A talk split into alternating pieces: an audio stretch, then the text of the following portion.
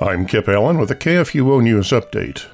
COVID 19 continues impacting both the world and the work of the church.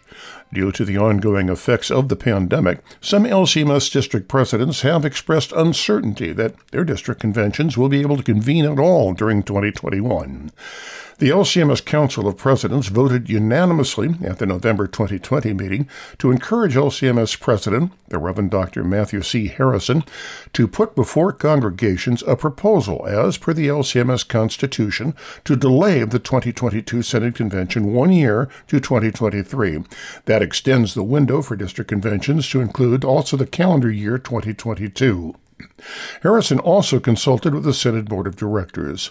The participation of each delegation in this deliberation and decision is vital as the Synod navigates this historic vote. While congregations can begin considering the issue, instructions on the electronic voting process will be sent to member congregations by mail in early January. The vote congregations will conclude February the 15th. Today, the House Appropriations Subcommittee on Agencies is holding a virtual hearing to discuss the Hyde Amendment, which forbids federal tax dollars through the federal Medicaid program. The Hyde Amendment is a rider added to the House Appropriations Bill every year since it was first passed September 30, 1976.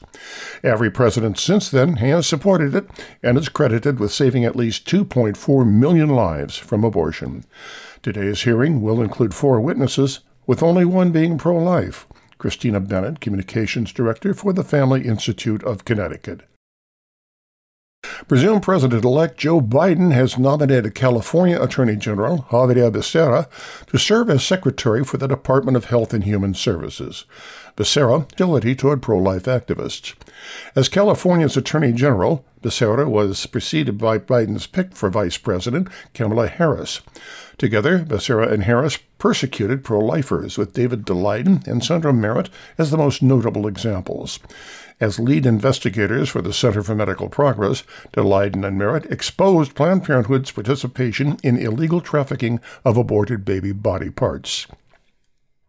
A Hawaiian court has heard arguments in a lawsuit brought by two atheist activists accusing two churches of not properly compensating local public schools for using their facilities.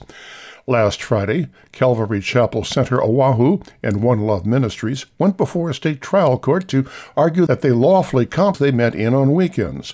The two churches were represented by Alliance Defending Freedom, a law firm that has argued for religious liberty cases before the United States Supreme Court. This has been a KFUO News Update.